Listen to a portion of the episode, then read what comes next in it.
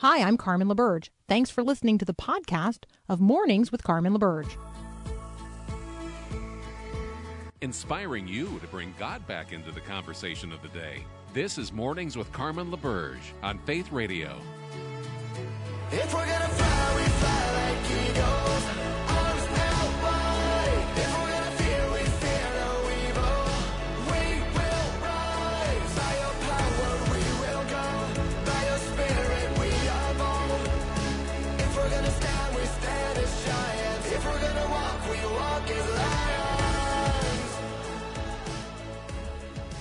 Good morning. Good morning. It is Wednesday, the 20th of July, 2022. I am Carmen LaBerge. This is Mornings with Carmen on Faith Radio. Thank you so much for the opportunity of spending this time together. Um, I want you to just take a moment to assess where you are and your surroundings and the circumstances of life. Just, just take a deep breath and consider um, the blessings. Yes, amen. Uh, but also the challenges, the troubles, the struggles, the relationships, the doubts, the fears. My guess is if you're like me, um, you can see the evidences all around you of the fall. I mean, literally right now, I have a giant tree limb across my drive driveway. So this will be evidence of the fall. Surrounded by troubles. So this is uh, Psalm 138, verses 7 and 8. Where in the Word are you this morning? I'm in Psalm 138, verses 7 and 8. It is Faith Radio's Growing Your Faith verse of the day, which you can sign up for at myfaithradio.com. Psalm 138, verses 7 and 8. Though I am surrounded by troubles, you will protect me from the anger of my enemies. You reach out your hand, and the power of your right hand saves me. The Lord will work out his plans for my life. For your faithful love, O Lord, endures forever. Don't abandon me, for you made me. There's an acknowledgement in these verses of who we are in relationship to the reality of God. But there's also a declaration in here of the presence and the power and the plan of God. And so as we consider the circumstances of life, let us never fail to consider the reality that God is and God is present. God is powerful. God is purposeful. God has a plan. God is pursuing us even now with his love and his grace. And so when it feels like we're surrounded by troubles, when it feels like the waves are lapping up over our ankles, you know, I'm thinking of Peter there. Jesus invites him, hey, get out of the boat and walk on the water with me. And Peter does so, right? Extraordinary act of faith in in the reality of Christ and his power, his presence, his protection. But then, you know, Peter realizes I'm surrounded by troubles. I'm surrounded by water. I can't walk on water. This is contrary to uh, the natural world. And he starts to sink, and Jesus reaches out and takes hold of him and lifts him up. And why, why did you doubt? Why did you let the world and all of the troubles surrounding you distract you? Stay focused right here. I love it that Jesus reaches out his hand in um, in that story, in that encounter with Peter, because that's exactly what we're praying in Psalm 138. Reach out your hand. Let the power of your right hand save me. God will stretch out his hand for you today in the places and spaces and in the moments when you need it. And in the times and spaces and places when you don't even know you need it, and he does it without our knowledge. God's going to care for and protect us and provide for us in ways today that we don't even recognize. And so I'm going to thank God right now for all of the unseen ways and moments when he does what the psalmist here prays. When he does protect us from our enemies, when he does reach out his hand, when he does ex- extend his power to save, when he does work out his plans for our lives in his faithful love, which endures forever. God never abandons, nor does he forsake. For he made us, and we are His. There is uh, a heat wave where I live, likely where you live. Uh, the heat is rising. There is a heat wave across Europe that is um, really historic and horrendous. Um, and so I'm going to encourage us to, as the heat rises, I, I'm going to encourage us to raise prayers, right? As the heat rises, let us raise prayers prayers for relief, prayers for resources, prayers for resilience, prayers for reconciliation, prayers for redemption. This is an opportunity. This is an opportunity for us to offer hospitality to people who are hot. Churches across Europe are opening their doors 24 um, 7 as um, cooling centers. I want you to consider that for just a moment that the church could be a cooling center. The church not present in a community to actually turn up the heat, but the church present in a community to offer relief and resources, redemption. Hell is actually a whole lot hotter. And so this is op- opportunity for us to invite people to walk with God in the cool of the day, um, because heaven is literally heavenly. Hey, Pastor Daryl Crouch is going to join us next. We're going to talk about a couple of stories in the headline news related to um, folks who have been referred to as good Samaritans. Good Samaritans. Now, you know me, whenever you see a biblical term or phrase lifted up in the public square, I'm going to want to talk about it. So that's what we're going to talk about next. What is, who is a good Samaritan by the Bible's definition of the term? That's up next here on Mornings with Carmen.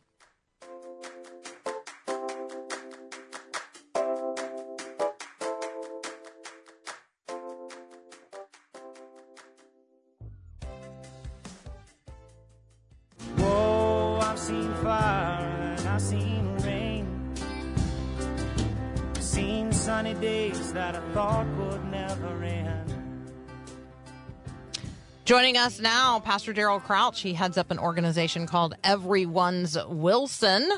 Uh, Wilson is a county in Middle Tennessee, and Everyone's Wilson is an effort for everyone in Wilson County to be well served, neighbor to neighbor. Um, so, Daryl, welcome back. Good morning. Well, good morning. It's great to be with you, Carmen. Thank you so much. There's some headlines um, in which this terminology or characterization has been used. People have been described um, as good Samaritans. In one case, a 22 year old man in Indiana um, who, um, I mean, pressed into a situation where a bad guy with a gun showed up at the mall and started shooting people. And this guy um, is being described as a good Samaritan who opened fire with a handgun. Um, this is the language here. A real hero of the day, the Samaritan, lawfully carrying a firearm, able to stop a shooter almost as soon as it began. So he's being hailed as a good Samaritan. Um, another story about a good Samaritan who rescued five kids from a house fire. He was like literally just driving by. He was passing by. He pulls over. He rushes in. He saves their lives. Um, uh, I have a story about a family who is trying to track down the Good Samaritan who saved the life of their father and grandfather in the parking garage of uh, of an airport. Um, when we hear this language, when we see this language, uh, obviously our our minds are turned toward a particular story that Jesus told. Can you tell us the story of the Good Samaritan that inspired all of these? Oh, sure. I love that, and uh, and it's a reminder, you know, that the Word of God is still uh, very alive and well and has been pervasive in our culture. And uh, we can be encouraged by that.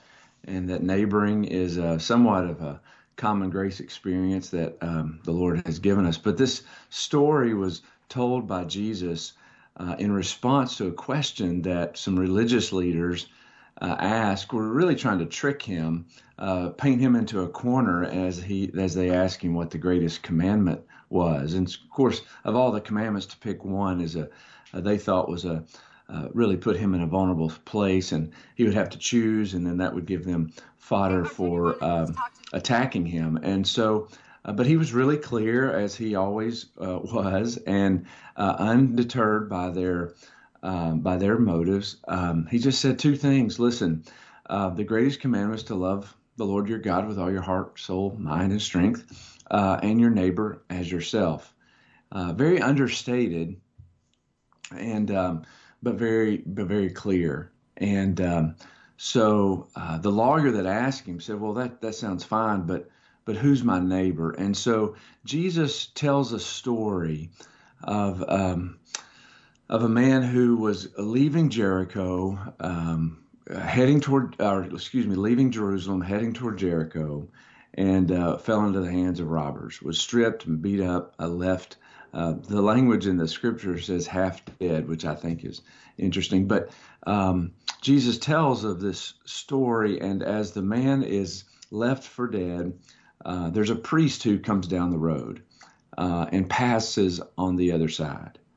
Uh, in the same way, a Levite is coming down the road, saw him, which again is really interesting language, both saw him, yet passed by on the other side. Uh, but a Samaritan, uh, one that is uh, seen as despised by that culture, uh, there's uh, lots of history around that language or around that uh, terminology, but not seen as heroes in the culture. Um, when he saw the man, he had compassion went over and bandaged his wounds, um, provided resources for healing and help, put him on his animal, took him to a local inn, um, something similar to a, hotel uh, for us, took care of him. We don't know how, you know, we, we really don't know all that was involved in that, but um, spent time with him, um, paid the innkeeper to take care of him until he could come back and uh, finish um, paying for expenses. But uh, this Samaritan was um, was seen as the neighbor.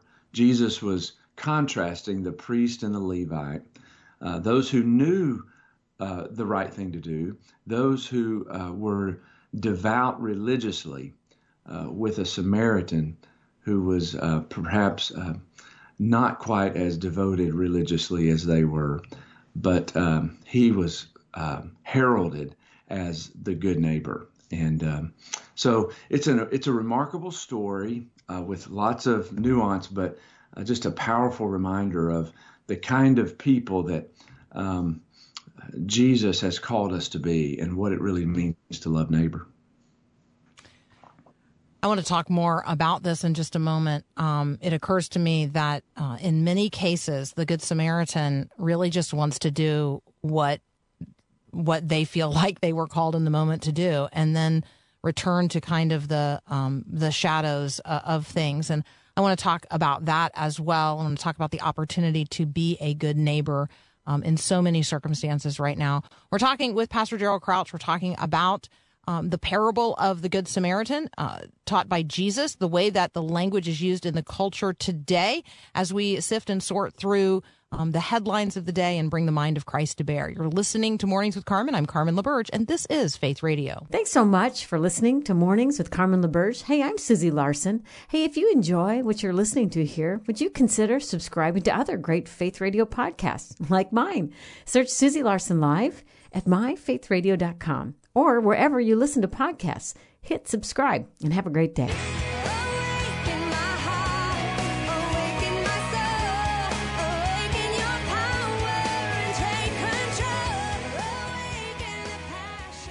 We're talking about the Good Samaritan, the parable of the Good Samaritan, um, taught by Jesus in response to what is uh, what is the first and greatest commandment? The first and greatest commandment is to love the Lord our God with all that we are and all that we have um, and all that we do. And the second is like it, Jesus says, and it's to love our neighbor as ourselves. And so the follow up question then is, well, who is my neighbor? In response to that, Jesus tells what we know of as the parable of the Good Samaritan. You can read it for yourself and study it more thoroughly from Luke chapter 10, verses 25 to 37. Pastor Daryl Crouch is here, and this is what we're talking about today uh, in relationship to a number of headlines right now related uh, where wherein people, average people, are described as good Samaritans by others.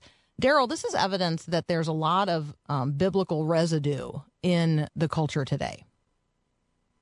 Yeah, that's a good way way to describe it, Carmen. There really is, and we, we should be grateful for that. I, I think there are uh, uh, still lighthouses around our nation called churches who are faithfully proclaiming the gospel, and uh, over the last 225 years, Uh, there, there has been um, wonderful work that the Lord has done in our communities, and so this is a part of our culture. Uh, obviously, it's it's not um, all that needs to be said or done, but but I think it has um, an effect in the way that communities live together, uh, the way that uh, neighbors do uh, think about one another, and um, I, I, think it's a reason to be optimistic about um, where we go from here, and that there is at least an awareness, some framework, and certainly has deteriorated over the last few years, but some framework for people, uh, frame of reference for people to begin as they think about who Jesus is and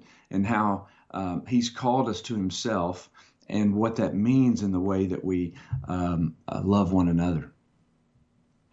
So when you think about um, maybe using the way people refer to others in the culture as a good Samaritan, or even using these particular storylines, like you know, asking someone in a conversation today, hey, you know, did you hear about the guy in Greenwood, Indiana, or did you hear about the guy who you know pulled off to the side of the road and um, saved those people from that house fire, or hey, did you hear about that guy they're looking for who um, you know was a good Samaritan? In that um, you know parking garage at that airport and saved that guy in there, and now they're looking for him. You, you hear about those stories as an opportunity to then say, do you know where that comes from? I mean, do you know do you know that story? Do you know the original story of the Good Samaritan? Does that feel like a natural or an unnatural thing? Um, you know, for for someone to do. Well, I think it can feel. Uh, I think it can be either one. Obviously, in the in this particular situation, but I I do think that the biblical framework that we have and the language that we use, and this isn't the only example of that, but uh, are, are opportunities to ask questions. Where do you think that comes from? Who is this Samaritan, or what is it? That's not a word we use in any other context, by the way. Uh, mm-hmm. in uh, the West. And so that's a, a, foreign language, that a word that we use often and that but but everybody knows what it is. And um, I think it's also a great opportunity as we think about engaging the culture in some of the pressing issues of the day, like the the pro life um, work that we want to do, and that that um, good Samaritans are always referred to as those who are advocating for another person who's vulnerable, and uh, it's it's not really used, at least in my experience, in in any other context. And so I, I think we can invite people into a conversation, as you've mentioned. Where does this come from? Where where do you how, how are you aware of this language? And um, if you notice that fellow's heroic actions, he's called a good Samaritan. Where where where do you think that comes from? And um, and just to just to begin a conversation, I think the uh, the the other step is that it really Jesus's point was uh, go and do the same. I, I want you to look at that guy, and we don't know anything about the Good Samaritan's spiritual uh, situation. We we uh, there's no conversation that uh, the Good Samaritan and the robber have with one another that we know of. Um, th- there's a there's a model for us to follow as we love our neighbors and um, as we build uh, life into them. Uh, and so I think both of those things, in terms of having conversations as well as um, following his example and just actually doing what Jesus said, go and do what that guy did. Uh, that's that's what a neighbor is. That's what pleases me. Uh, that's what moves the needle in people's lives. Um, we we have um, we're we're very good with words, many of us, and uh, social media allows us to say a lot of things, and uh, there, there's a lot of rhetoric, and obviously we love communicating. We're here today talking together, but um, I, I found that the and you have too that the people that have impacted me the most are not necessarily those who have spoken into my life, although that's true, but those who have shown up and uh, they've become proximate in my life. They have stopped and shown compassion and uh, sacrificed for me. And so I think um, the fellows that uh, jump in front of a bullet and uh, or um, act heroically in a mall, uh, I think that's a compelling uh, example for us, um, regardless of who they are, for us to be who Christ has called us to be. Um, I think those are really helpful observations. Um, I think we have to be on the lookout. I think we have to have enough margin in our life um, to slow down and pull over and um, and do the right thing. I think we have to prepare in advance um, for bad things to happen. We have to prepare in advance to be the people who are um, prepared well to respond. Um, I think we ha- we must recognize that it's going to require a sacrifice. Um, I do think, Daryl, that it's a good opportunity for Christians to revisit the relationship between the Jews and the Samaritans. When you talk about it being a foreign word, it's a it's a foreign word from a foreign time, but it is a word that is a, a really wonderful opportunity for us to dig into um, human relationships and the divisions that persist among us today. Uh, and Jesus brought down the dividing walls of hostility between the Jews and Samaritans um, not only in by using this story, this parable, but also by his encounter with the um, the woman of Samaria at the well and going through Samaria and spending time in Samaria. And so I think that for for those who are listening who are concerned about maybe particularly racial divisions today, um, spending some time making a study of the relationship of the Jews and the Samaritans in the days of Jesus and how Jesus brought down the dividing walls of hostility between the Jews and the Samaritans, um, that might be really good fodder for deeper conversation about this as well. Absolutely, and there are all all sorts of reasons that we find ourselves divided. And the Samaritans were all not only ethnically uh, distinct from the Jews, but they um, were seen as as less loyal, right, uh, politically, and um, they were seen as half breeds in some cases, and um, um, so there there were a lot of reasons that uh, Jews kept away from them, and um, we find ourselves isolating ourselves also in our own tribes, uh, whatever that is, ethnic or political, social, uh, economic.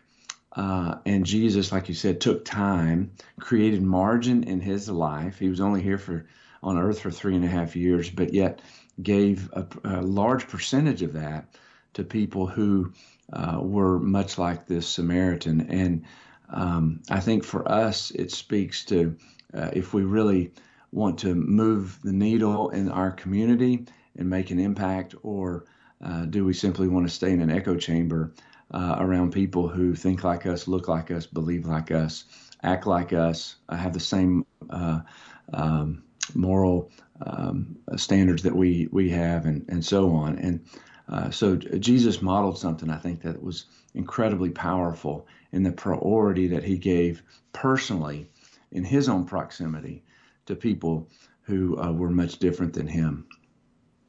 If you want some um, resources on how others are directly serving their neighbors in the spirit of the Good Samaritan, Everyone's Wilson is a great place to check out and familiarize yourself with some of the things happening um, in this particular effort.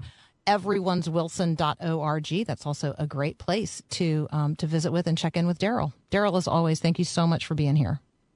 Carmen, it's great to be with you. You mentioned those cool zones that churches could do. So we had about, I don't know, six churches do that a couple of weeks ago. It just opened their their buildings. So it's just a wonderful testimony to the community that we that we really do love them.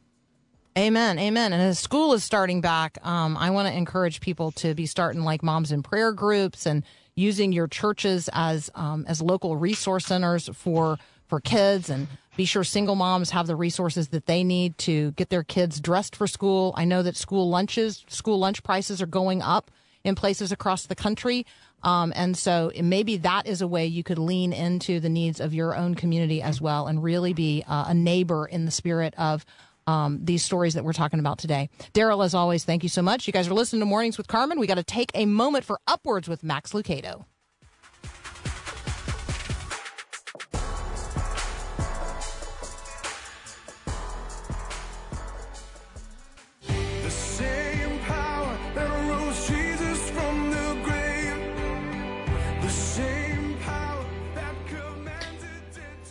What do you believe?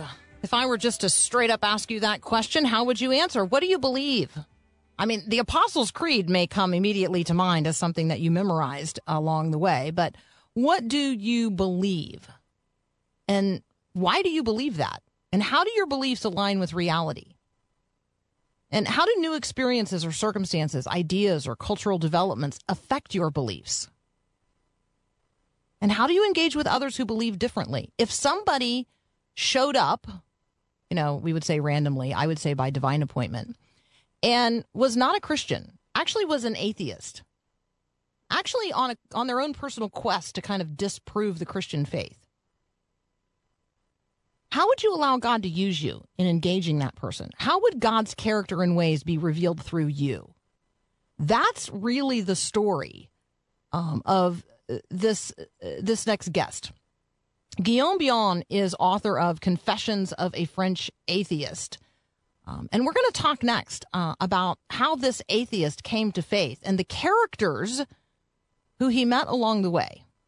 That's up next on Mornings with Carmen.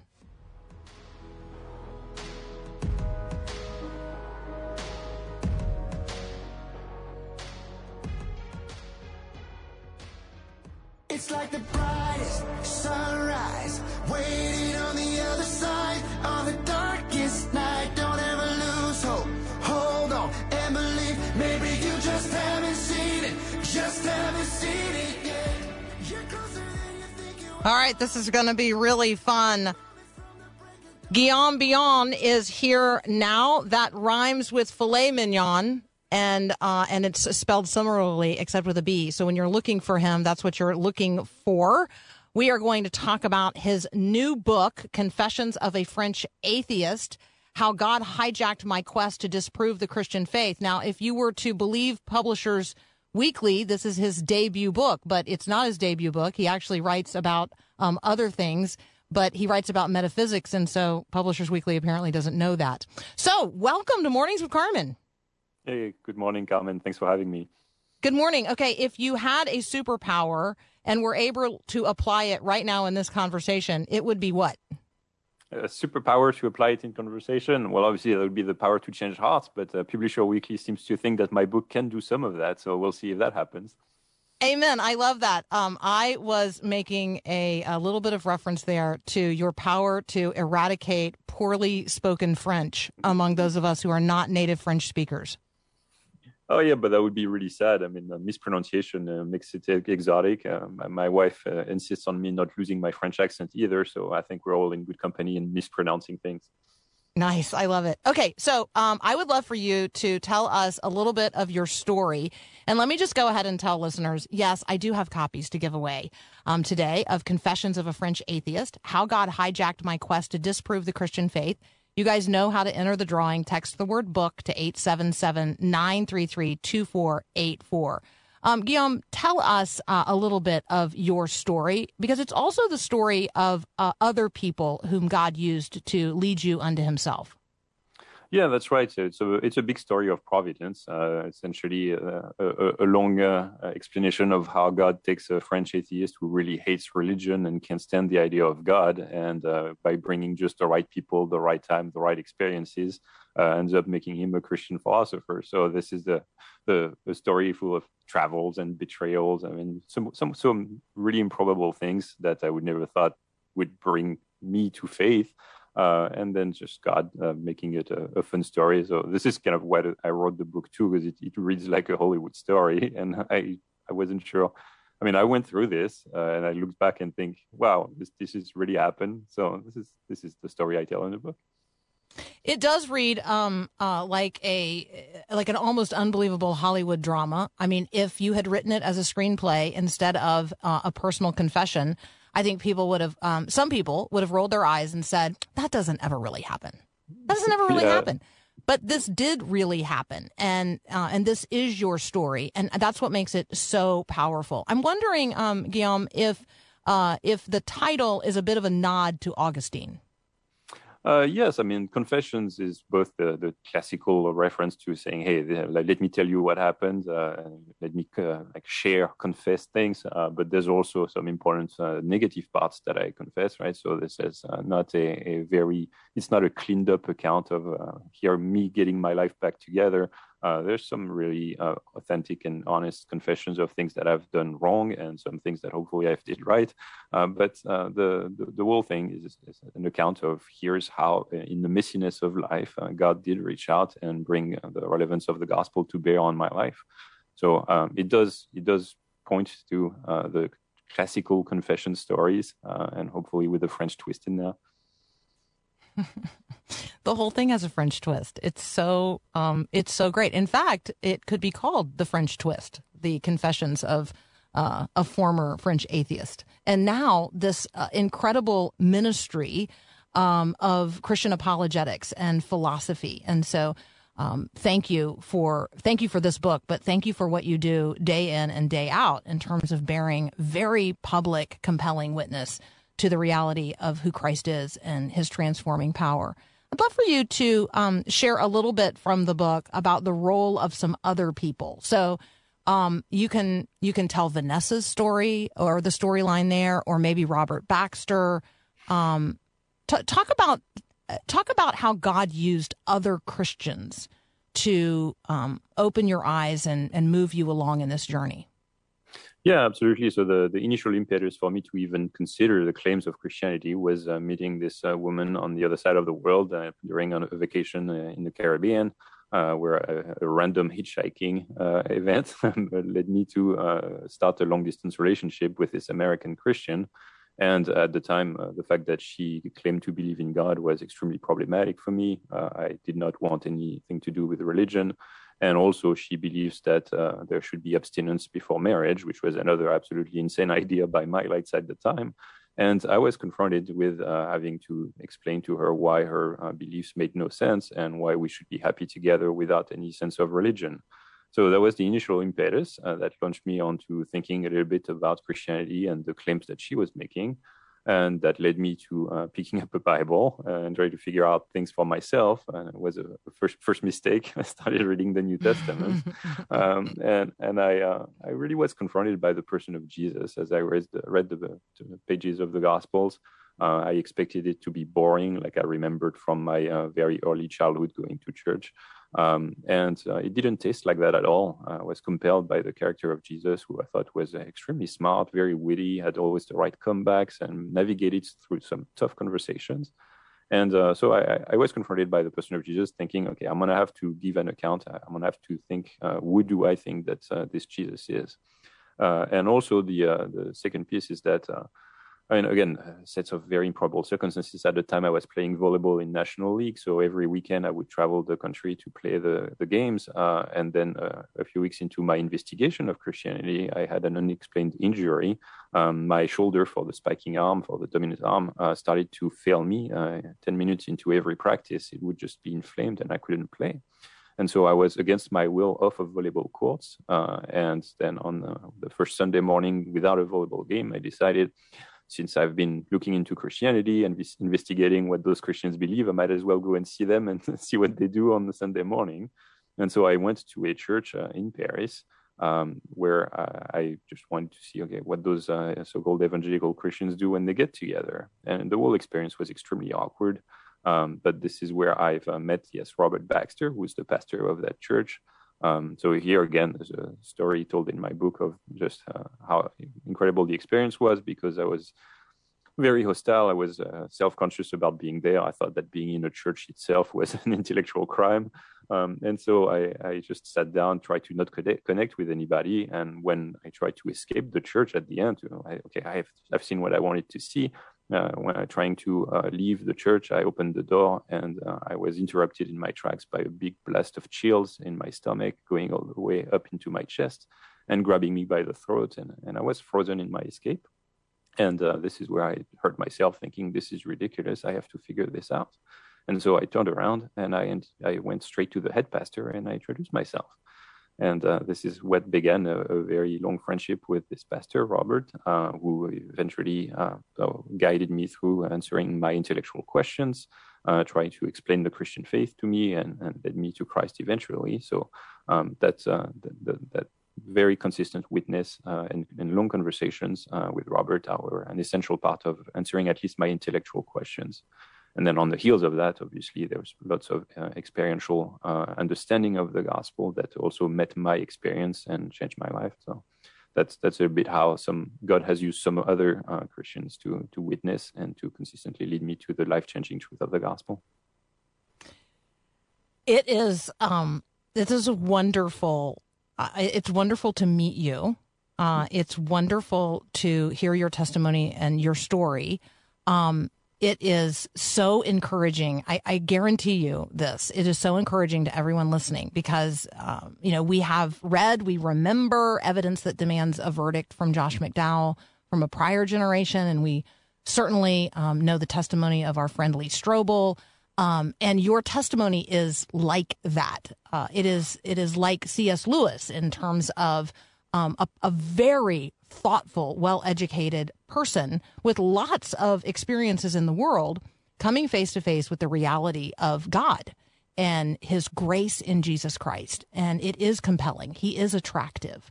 He is uh, pursuing people right now who think they have it all, much like you thought you had it all um, and didn't really know. I mean, you clearly didn't know that you were missing the most essential um, relationship you'd ever have. Um, so I want to talk uh, more about your story. But I also want to remind listeners that, yep, I got books to give away, and now I know you uh, your appetite is whetted for them. So you can text the word book to 877 933 2484 to enter the drawing for the copies of Confessions of a French Atheist How God Hijacked My Quest to Disprove the Christian Faith. And we'll be back in just a moment with Guillaume Bignon. You're listening to Mornings with Carmen. I'm Carmen LaBerge, and this is Faith Radio. Thanks for listening to the podcast of Mornings with Carmen. As you know, this is a rebroadcast of the live radio show carried on the Faith Radio network. There's a lot going on at Faith Radio. Tons of free resources just waiting for you and for you to share with others at myfaithradio.com. How does that all happen? Well, it happens through listener support. So, Faith Radio, Mornings with Carmen, all available because of listener support from listeners, well, just like you. If you're a supporter, thank you so very much. If you'd like to become a supporter today, just visit myfaithradio.com. And again, thanks for being a part of what we do every day at Mornings with Carmen. So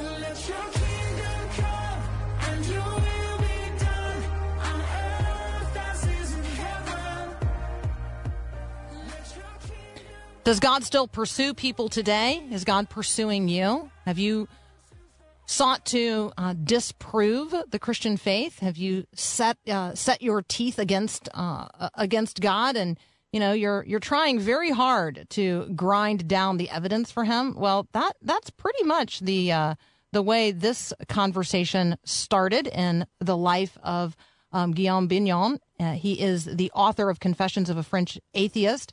He he definitely sought to disprove the claims of the Christian faith um, and is now a Christian philosopher and apologist for the faith.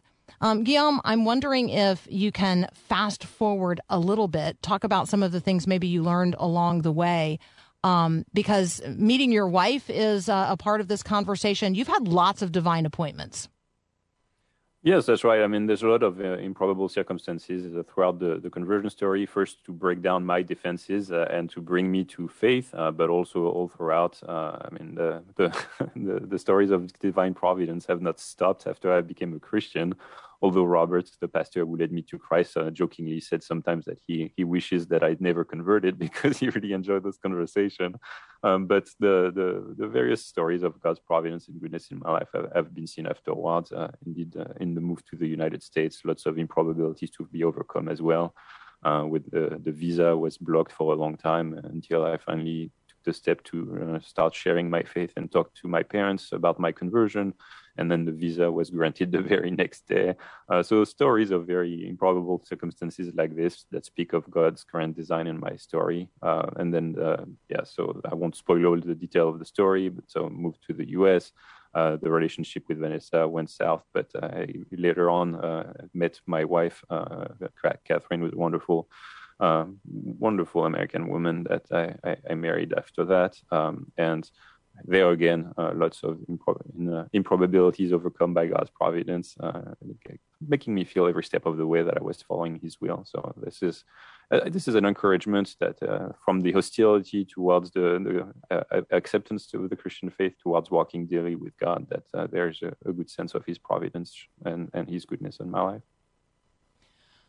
So, for those who are listening right now, Guillaume, I'm wondering, um, you know, when you think about the audience for this book, um, I feel like this is a very good book to share, maybe even read together with people who think they have everything but are missing how God is pursuing them. I'm also um, I'm also thinking it's a really good book for devoted Christians to read with nominal Christians. I'm trying to find a nice way to say that because there are an awful lot of people in America who, if they have to check out off a box, you know what uh, what is your faith? They're going to check off the Christian box, but Christ is a put on for them. It's not actually who they are. Can you can you talk about who you feel like maybe is the primary and even secondary audience for the book?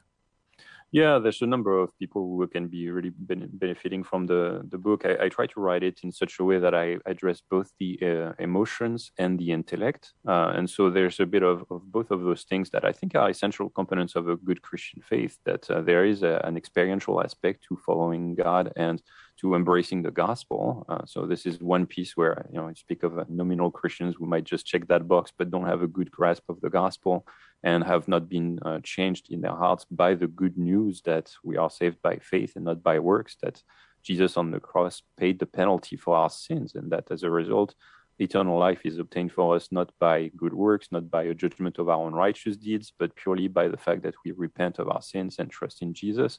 This uh, basic summary of the good news of Christ is something I had never heard until I was 25. And so the encounter and discovery of this message was extremely transformative in my own experience. Uh, and it's been a very strong reality for my Christian life. So that explanation of how that good news hit me uh, is probably a good uh, explanation for someone who hasn't similarly been hit yet uh, to to fully embrace the gospel and understand its life changing power. As far as uh, the uh, atheist readers as well, I, I, mean, I explained some of the intellectual objections that I had uh, as an atheist myself uh, some of the real concerns I had about the Christian faith and how I came to overcome that, to uh, understand the appropriate responses to that.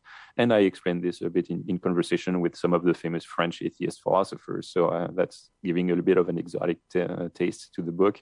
Uh, if you've read a lot of apologetics, uh, this one comes with a bit of a French accent, engaging with Voltaire and Jean-Paul, Jean-Paul Sartre and Michel Onfray. So the, the French voices on the atheist side to engage and take their ideas seriously uh, and give the what I take to be the correct Christian answers. For those of us who look back over the course of history and think of think that many of the problems we face today in our culture are rooted in French philosophy, it is helpful to have you. Yeah, that's funny. So obviously, my, my being French doesn't give me a special authority to have the truth in response to that, but it, does bring a, a, bit of a, a you know, culturally engaging uh, conversation partner, uh, so that uh, I, I, can pass a little bit those French voices and say, hey, hey, you, just because you're French, uh, you don't you don't have to be an atheist. Uh, look, here's what happens. Okay, so is your job to think and to write books and to talk to people?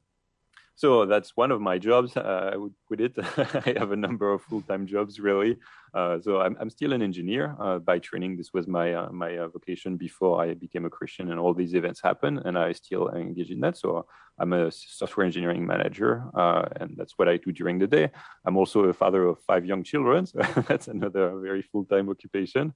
And obviously, on evenings, mornings, and weekends, I have in whatever time I can spare, I do engage in research, writing, speaking at conferences, and lecturing. I was teaching in college a little bit in New Jersey, but uh, after COVID and our move, uh, that uh, that's not something I've pursued more.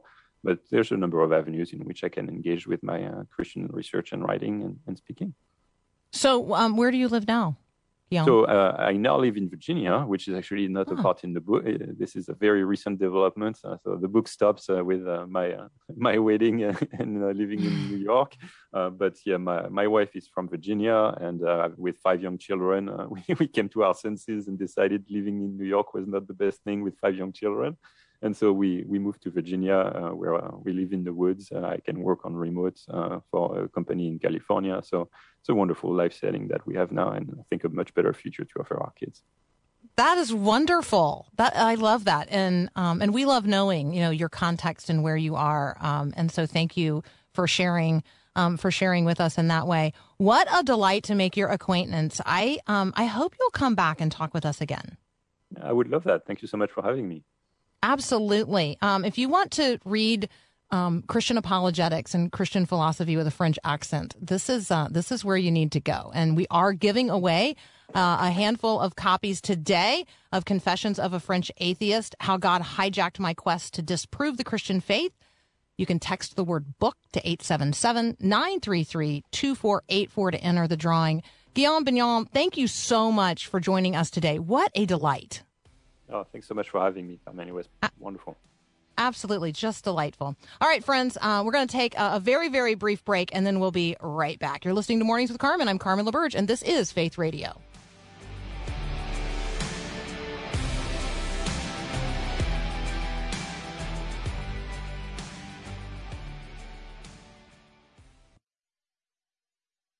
And now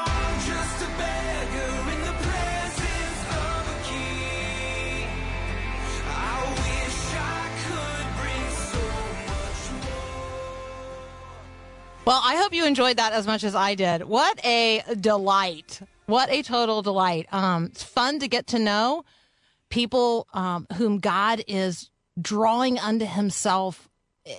And it's just, I mean, right? It's just so fun um, when we get to see the evidence of um, of the way God is working in this generation. And so, um, wow, I don't know about you, but I'm now really excited about following and and pursuing um, Guillaume Bignon as he continues to reflect and write, and God continues to use his testimony to draw others unto Himself. It's just it thrills my heart. It thrills my heart. What's your story? How um, did God woo you? How did God pursue you? Do you remember? Do you even remember before you believed? Because that testimony um, has power to bring others to faith. We got another hour up next. Thanks for listening to this podcast of Mornings with Carmen LaBerge from Faith Radio. If you haven't, you can subscribe to automatically receive the podcast through iTunes or the Google Play Music app. That way, you never miss an episode. It's also available anytime at myfaithradio.com.